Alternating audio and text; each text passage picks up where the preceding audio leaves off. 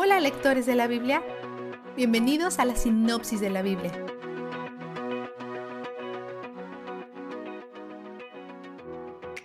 Hoy Dios abre con, soy yo quien ha endurecido su corazón y el de sus funcionarios para realizar entre ellos mis señales. Así sabrán que yo soy el Señor. Qué párrafo tan importante.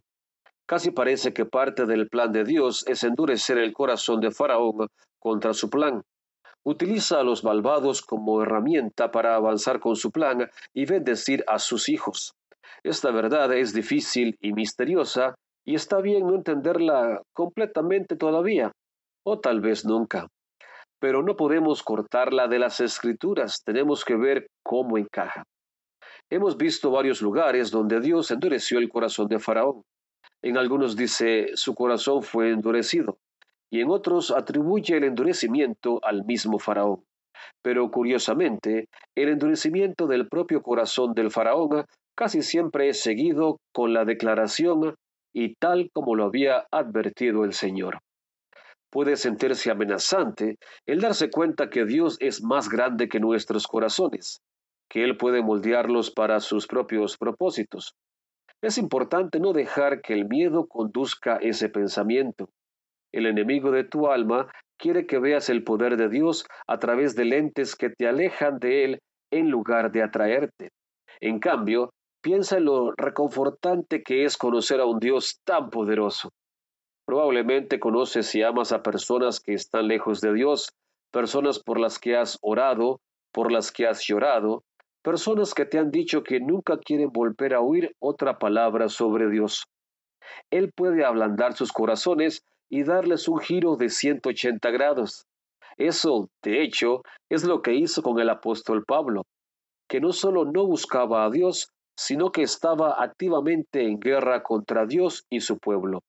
Que Dios sea soberano sobre los pecados y los corazones significa que nadie está más allá de su alcance y nunca es demasiado tarde. ¡Qué consuelo! La determinación de Faraón comienza a debilitarse, pero en lugar de obedecer pide un compromiso y Dios lo rechaza. Las langostas y las tinieblas vienen, pero aún no hay arrepentimiento. Entonces Dios envía lo que sabe que es la plaga final. Moisés hace que los israelitas le pidan a los egipcios sus objetos de valor les dice que sacrifiquen a un cordero y que unten su sangre en el lado izquierdo, derecho y la parte superior de sus puertas, marcando sus hogares y familias por la sangre de un sacrificio. Curiosamente, debido a la sangre que gotea al suelo desde la parte superior de la puerta, esto forma la figura de una cruz. Dios dice que ceden rápidamente, ni siquiera hagan pan que se levante y que se mantengan completamente vestidos. Dios dice que ha planeado una cena para celebrar lo que Él está a punto de hacer. Él ya les está diciendo cómo conmemorar su liberación antes que Él la cumpla. Los judíos de todo el mundo todavía celebran este evento y el calendario hebreo está construido a su alrededor. Se llama Pascua porque Dios pasa por encima de las casas marcadas con sangre, manteniendo a todos vivos. Sin embargo, el ángel exterminador viene por Egipto. Su identidad es cuestionable, pero la mayoría de los signos apuntan a que es una teofanía, específicamente una cristofanía, una aparición de Cristo. Después que el ángel, tal vez Jesús, pasa a través, los egipcios expulsan a los israelitas tal como Dios prometió, y los israelitas se van con puñados de joyas y ropa fina tal como Dios prometió. En medio de la noche, de dos a tres millones de israelitas huyen de Egipto. Algunos no israelitas se unen a ellos y más tarde descubrimos que algunos egipcios también se fueron con ellos. Dios dice que los traten como familia mientras estén circuncidados. Han estado en Egipto durante 430 años, pero no se preocupen, Dios no está 30 años tarde por dos posibles razones.